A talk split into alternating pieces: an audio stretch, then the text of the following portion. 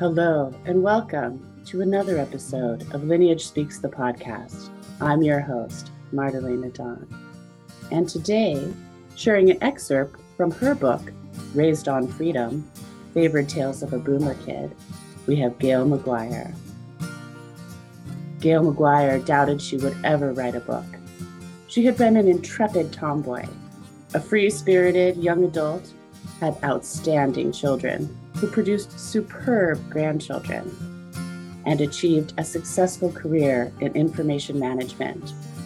A psychic, her friends and children told her she would write a book. And so she tried. Now, she is a first time author of a childhood memoir.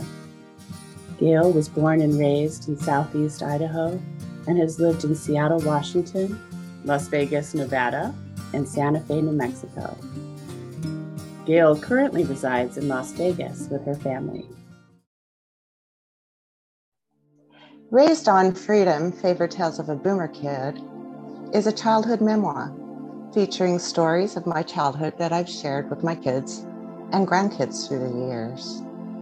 I was a light revised child growing up during the 1960s in the small town of Pocatello, Idaho.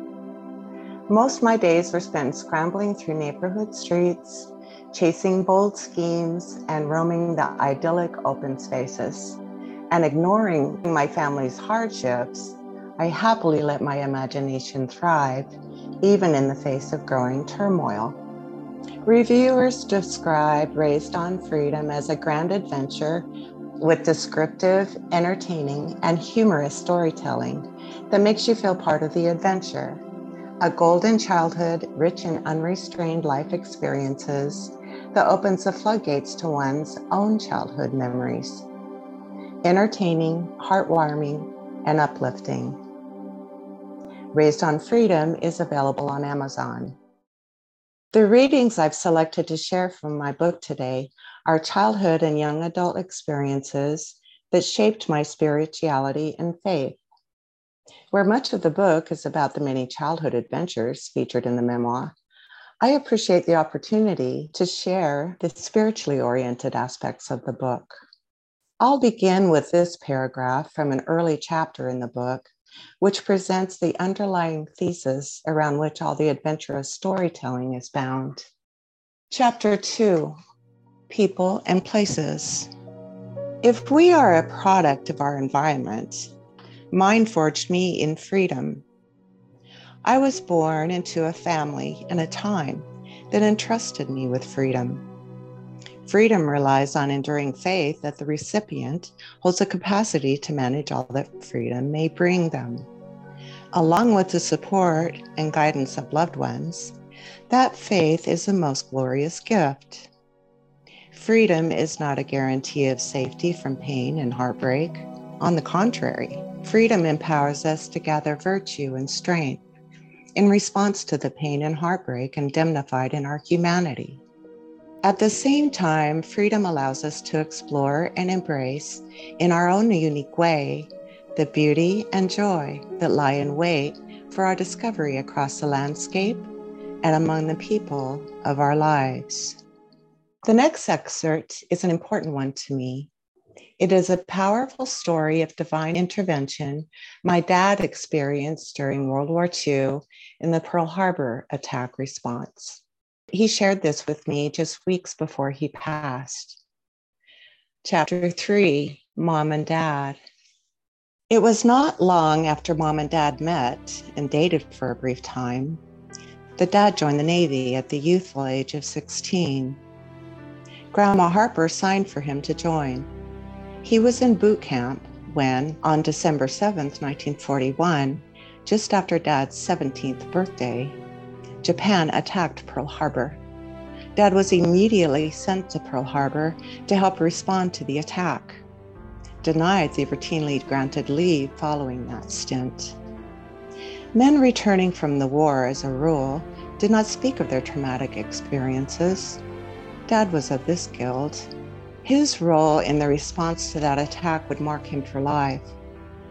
I only learned of the details of Dad's Pearl Harbor experience from him when I was in my late 20s, just weeks before he passed. The telling of his story came with him presenting me with a large rectangular photo album. The white leather cover was yellowed with age, and a silver bomber plane was embossed upon its front. It was bordered in gold stars and each corner imprinted with various naval vessels. Its contents were a treasury of the days on, his days on the island. Dad had populated the black heavy stock paper pages with tropically set pictures held intact with black stick on corner fasteners. I pictured him as a young sailor while I studied the photographs. Dad's eyes were round and bright, I thought him to be a most handsome sailor.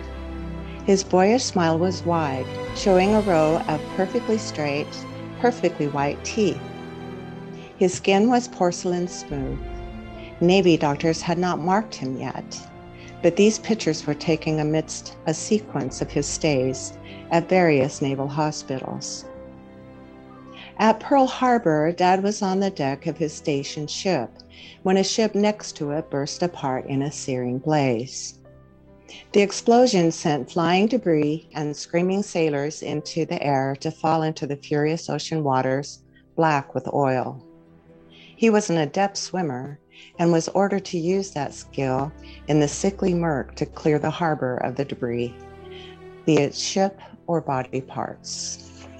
It was the burning oil from those waters that caused the Navy doctors to leave their mark upon him, trying to cut the infectious filth from his pores. He swam for hours in the burning waters, pulling spoils of the explosion to shore. I learned later from an old friend of his that he saved another sailor's life that day, hauling the barely conscious man to shore. This part of the tale was too sacred for spoken words and Dad would not tell of it. As he did his duty, the oil upon the water was thick and slimy. The air was full of smoke from the oil fires burning in the water all around him. The swimming was a ghastly and almost impossible toil, but he went out repeatedly. Indeed, he went out one too many times. On this last lap, he realized too late that he had gone out too far. He was gasping and weary, and his strong strokes began to fail him. The revolting taste of salt and oil filled his mouth, and he retched as the rolling waves tossed him and turned his stomach. Fright invaded his young mind, and he surrendered to the fact that he could not make the swim back to shore. He was barely staying above the acrid deluge when he looked up to see the last thing he remembers of that nightmarish moment. A hand reached out to him from the smoldering gray sky, and he grabbed a hold. Dad's next conscious moment found him in the hospital. He had survived to become our father. Until I was five years old and we moved into the house my dad built in the new Pocatello suburb called Indian Hills, my family lived in a small two bedroom house. There were three kids by then my two older sisters and me. My youngest brother was born when we lived in the new house. Each of us kids were six years apart in age. Because our house was so small, I slept in a crib in my parents' bedroom until we moved. This is a dream that I had about the age four that was very vivid and stirring to me. As an adult, a psychic told me the dream was a past life experience. I do believe that as children, we are so much more open to spirit. We are like little receivers free of the static that develops later. Chapter four Earliest Memory. The second dream was profound for a three or four year old to have. In this dream, I'm a young woman in my early 20s walking through a lovely park in a big city. It is a beautiful spring day. The leaves on the trees are bright green, and there are colorful flowers all about.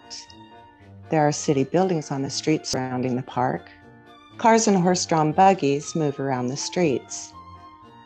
I am elegantly dressed in a light blue empire waist dress with layers of white fabric. The dress is of Edwardian era, 1910s to early 1920s style, with a trumpet bell shaped skirt that flares slightly over my hips and widens at the hemline just above my ankles. I am wearing white gloves that extend up over my wrists with little buttons on the side. I have strawberry blonde hair done up in the style of a Gibson girl. I hold a lace trimmed parasol over my shoulder to shade me from the sun as I stroll through the park. At one point, I sit on a park bench, and soon a man comes along and sits on the other end of the bench. He is also well dressed in a pinstripe suit and a fine derby hat. I know him to be a wealthy, influential man and an acquaintance of my family. I am also aware that, though unmentionable in polite society, his money comes from ill begotten means, such as through a crime syndicate. Because of this, I do not turn to look in his direction when he engages me in conversation. I am very proper, and my principles and self respect call for discretion. Soon, he scoots closer to me on the bench, leans toward me, and asked me to marry him. In reply, I loudly exclaimed, No! I woke up sitting in the crib and heard myself say, No! I looked over to see if I had awakened my parents, but they were sleeping.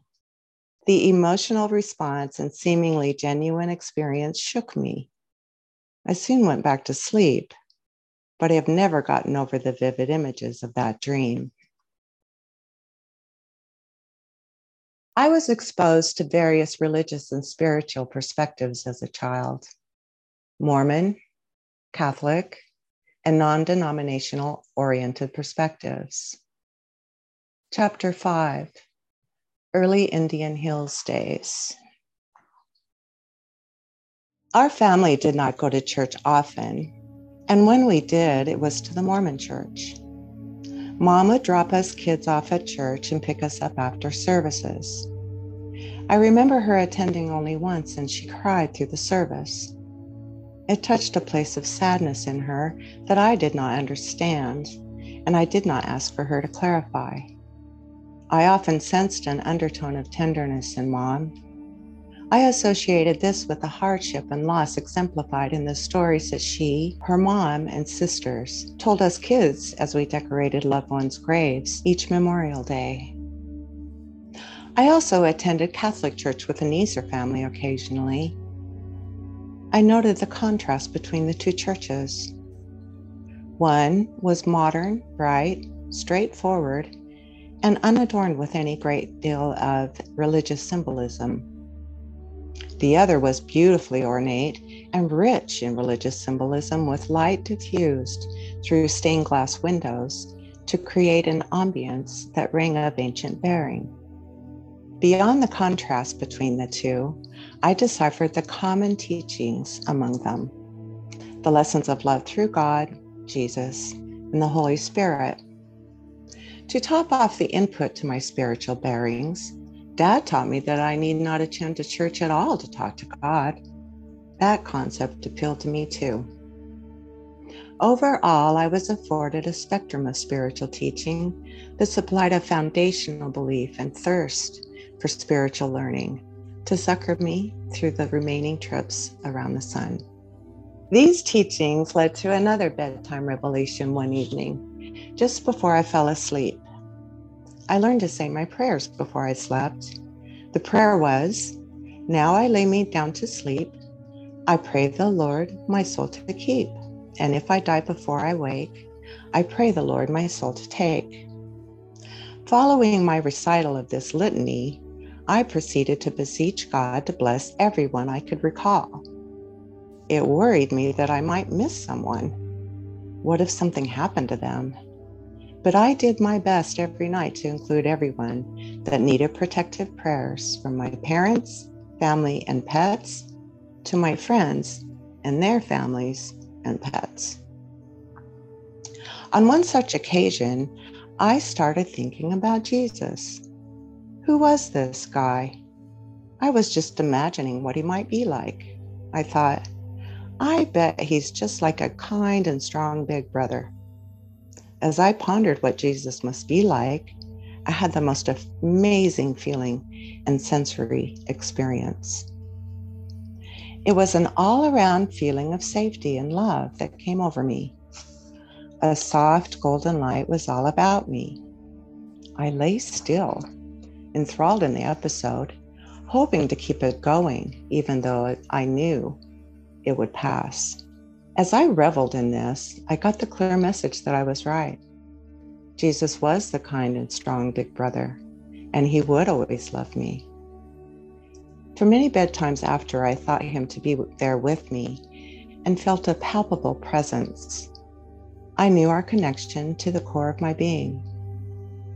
Through the peaks and valleys of my life's spiritual journeys, this resonated with me. It has served me well, especially in times of trouble. A great deal of the book features the adventures I had with my pack of friends. Their parents, like mine, believed that kids should be outdoors playing and were not inclined to overly supervise our activities. They themselves had lived through hard times, experiencing the Great Depression and World War II. They learned to be self reliant because their families needed them to be. They expected the same of their children and believed them to be perfectly capable of taking care of themselves. My friends in the book are Martha and Fawn, sisters, and Jackie and Trina, also sisters. In this story, we are around the age of seven or eight, and I have my first encounter with a guardian angel that has visited me three times in my life. Chapter 8 Running with the Pack. Another project we applied our construction skills to was building a raft. Our vision was to build a raft that would allow us to float down the Portneuf River. We would embark upon our very own Huckleberry Finn like adventures. We had no clue about raft building or about how to navigate a river on a raft. Those were mere details we were not allowed to stand in the way of progress. We scrounged for building materials again. We got what we could from my dad's construction sites around the neighborhood and miscellaneous items from Martha and Fawn's garage and Jackie and Trina's garage. We rummaged up what we thought were enough pieces of shabby 2x4s and scraps of plywood.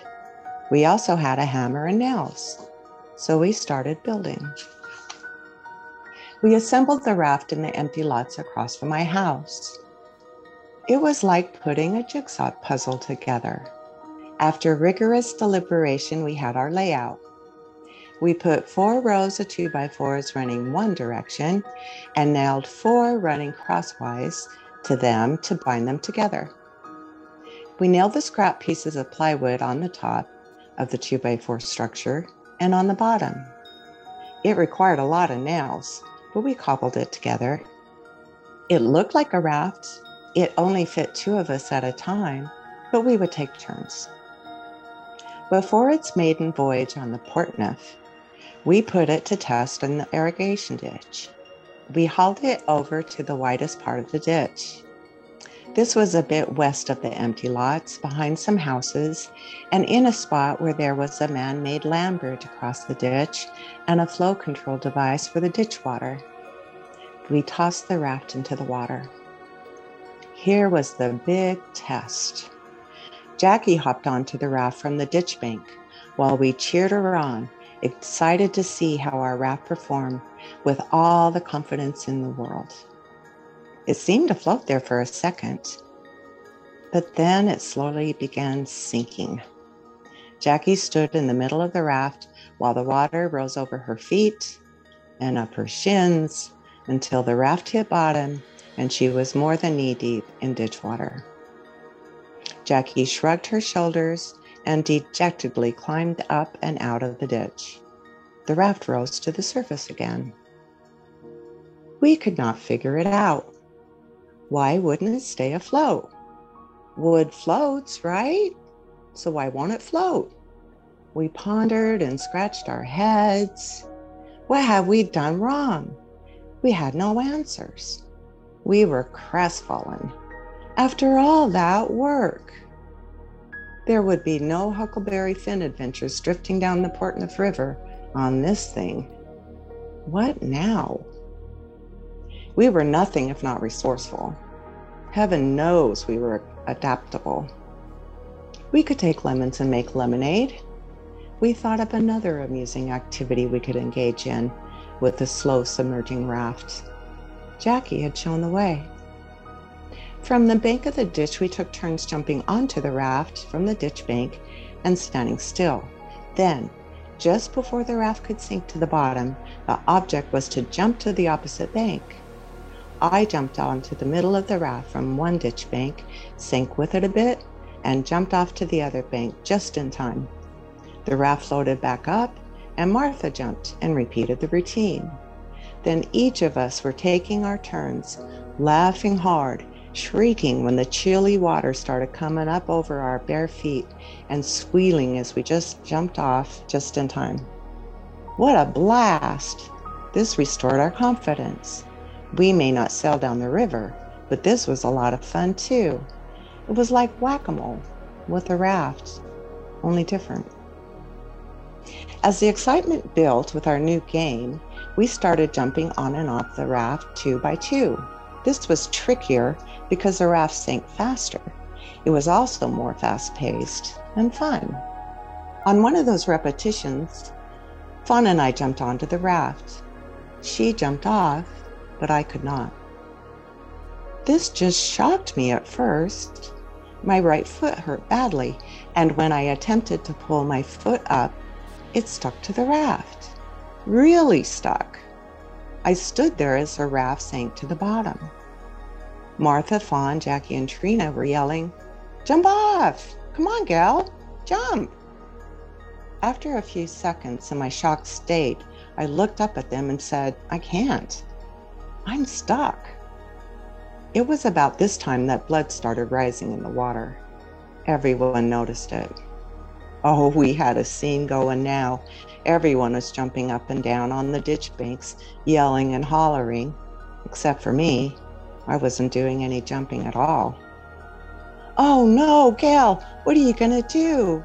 Gal, oh no! Martha, Fawn, Jackie, and Trina yelled repeatedly, jumping around. Soon they started hollering, Help, help! Oh no, help! By this time I knew what had happened. It was one of my badly nailed in nails that was sticking up on the surface of the raft. My foot had landed on it, and the nail head went through the meat of my foot between my fourth and little toes.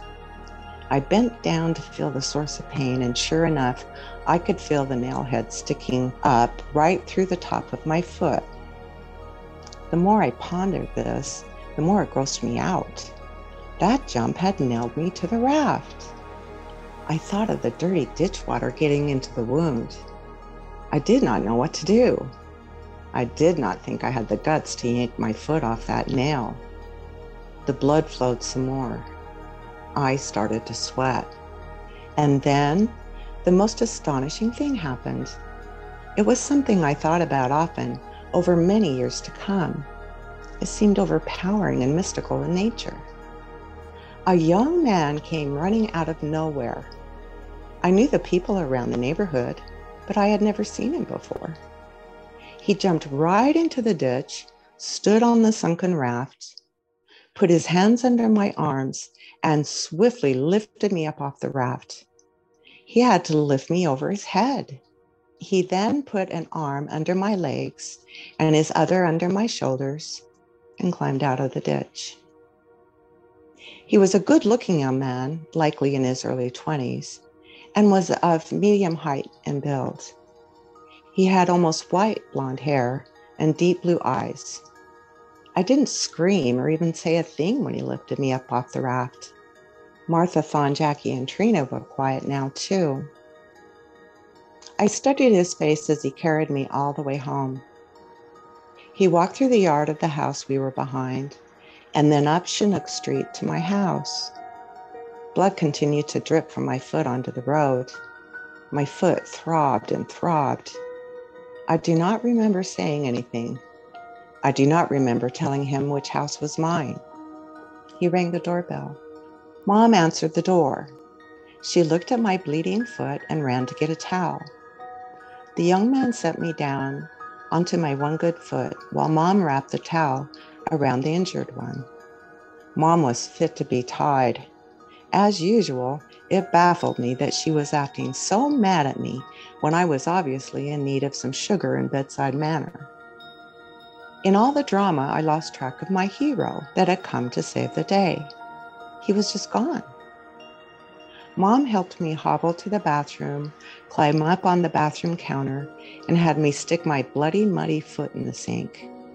She cleaned and soaked my foot. She applied some iodine, which stung like the dickens, and bandaged my foot.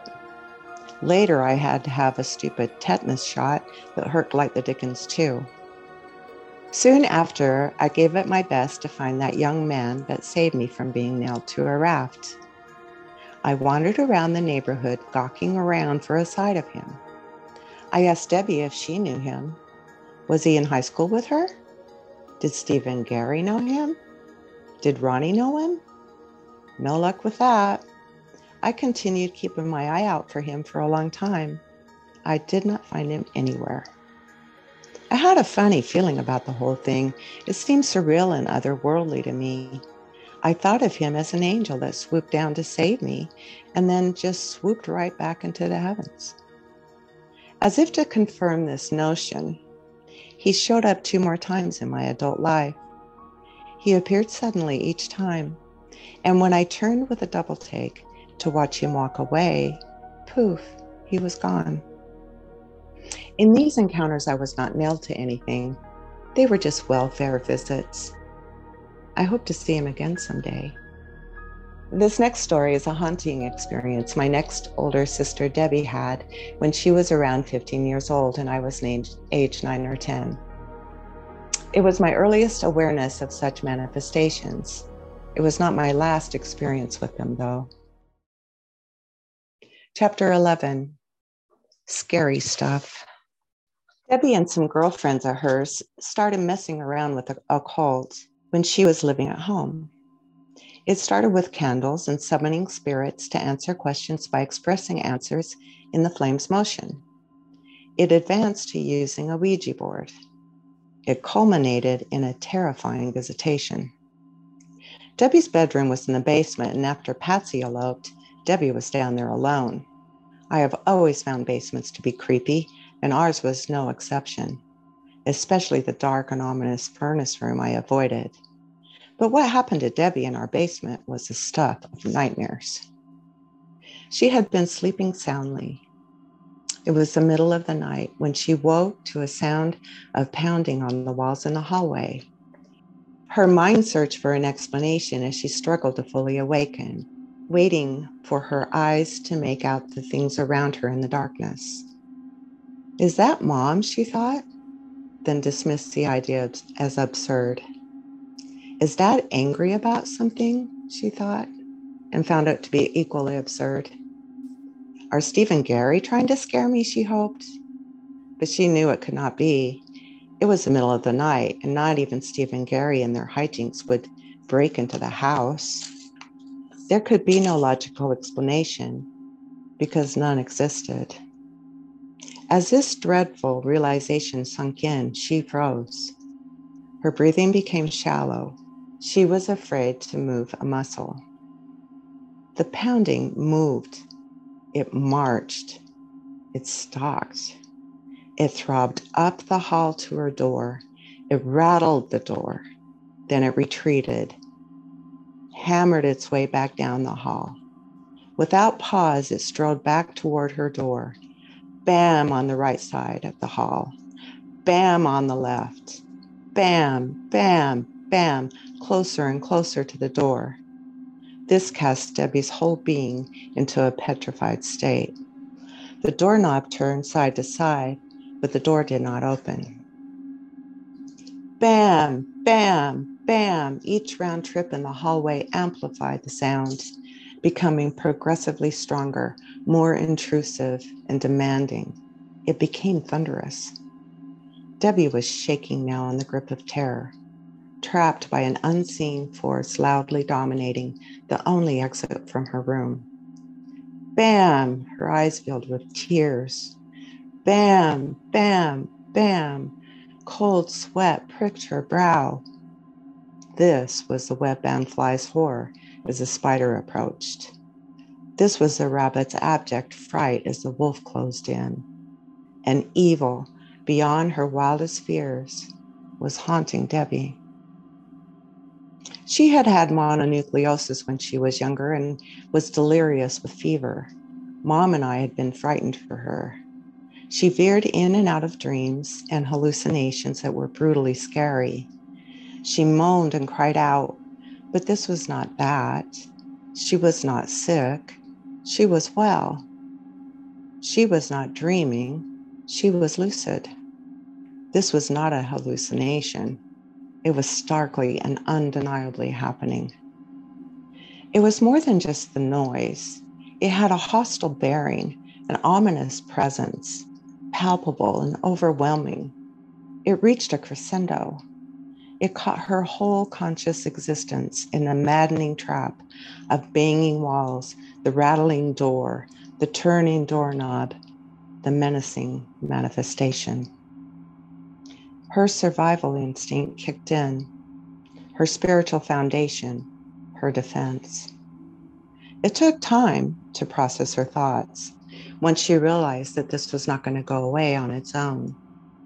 It took time for her to choose not to be its prey, to make a stand against this evil.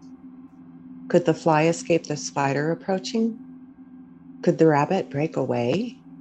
She mustered every ounce of courage and slipped quietly out of her bed and onto her knees. We had learned in Sunday school that good triumphs over evil and light overcomes darkness. We learned of a protection beyond all threats as eternal children of God. We believed in angels. The knowing that nothing can usurp the love of God was written on our hearts. She prayed. On her knees, with her elbows on the bed, she clasped her hands in front of her and focused her attention there. She began to pray, line by line, plea by plea. The fear began to lose its sway. A sense of divine might began to surge in her heart. She prayed and prayed. The light came. A small rectangle of light showed through the room, ankling down toward her. She felt the light as much as she saw it with her eyes. She prayed. The appearance of the light diminished the volume and impact of the evil's pounding. The light grew. The more it grew, wider, higher, brighter, the more the noise faded. At last, the incessant pounding and malevolent presence vanished, driven back beyond the veil from whence it came. Peace descended upon Debbie, and she knew it was over she and God's love had prevailed. In closing, I sum up what my rollicking fun and free childhood had bestowed to me. Chapter 15 Epilogue Raised on freedom as I was, my childhood established an enduring spark that remained burning in my heart, mind, and soul. The challenges I faced head on then afforded me a formidable foundation for facing the challenges that lay before me. The joys I found then encouraged me to find what wonders may come. The unconditional love that afforded me freedom empowered me to love courageously. Thank you for listening. Please subscribe, rate, and review us if our stories help you on your journey. Follow us on Instagram at Lineage Speaks the Podcast. Until the next episode, honor the light within you and let it guide your way on.